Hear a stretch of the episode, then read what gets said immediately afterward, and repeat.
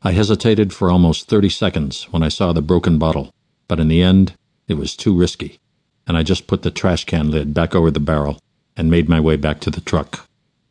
There were a few people in the park, and it was hard not to feel embarrassment at their stares. I didn't mind the damned jumpsuit, but the stenciled black lettering that announced to the world I was a prisoner seemed to burn shame into my chest. The break was starting when I arrived, and the deputy handed each of us a sack lunch that was certain to have two slices of old bread, a very thick slice of lunch meat, a packet of mustard, a half pint of milk, and either a bag of carrots or a small container of something someone somewhere called coleslaw. I sat down next to Toby, a mountain of a man who'd first impressed me as far smarter than he let on, while we waited to check in at the little bench on Friday evening at six forty-five, and I heard him talking on his cell phone and explaining to someone about construction financing and the whole idea of an escrow account and inspections to release milestone funds. He was checking in because of a D U I.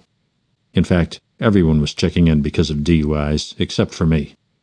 There were about nine men altogether, and eight of them were there because they couldn't stop drinking and driving. Eight of them checked in every weekend, because they posed a hazard to other drivers. I just let them believe I was there for the same reason. I didn't want the broken bottle. It held no value to me at all. In fact, if anything, it seemed scary, a reminder of the violence I might undergo from seven o'clock every Friday until six o'clock every Sunday for nineteen weeks total. Not quite two full days, but because of when we arrived and left, and because of the mandatory good behavior time, each weekend counted as five days. So that with the time I'd spent when I was arrested, my hundred-day sentence would be completed in only forty-two. The bottle held no value to me, but it held value to others, others who'd pay for it with chips and ramen noodles and juices and coffee, the currency of the jail. It was too risky, but since I already had the pack of cigarettes my son had left in the park for me, it was a bit superfluous anyway.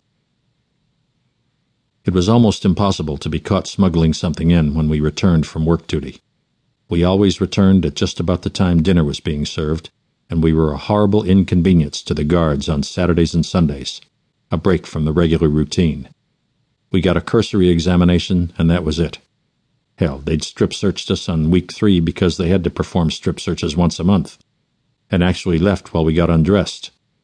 My clothes were in a little pile in front of me, and so were the cigars I'd brought. The deputies came back in, made some jokes about our penises, and left so we could get dressed. I handed the cigars to the guy who ran the whites and told him I wanted coffee and soups and snacks until I left. Most weeks, though, there wasn't anything so risky.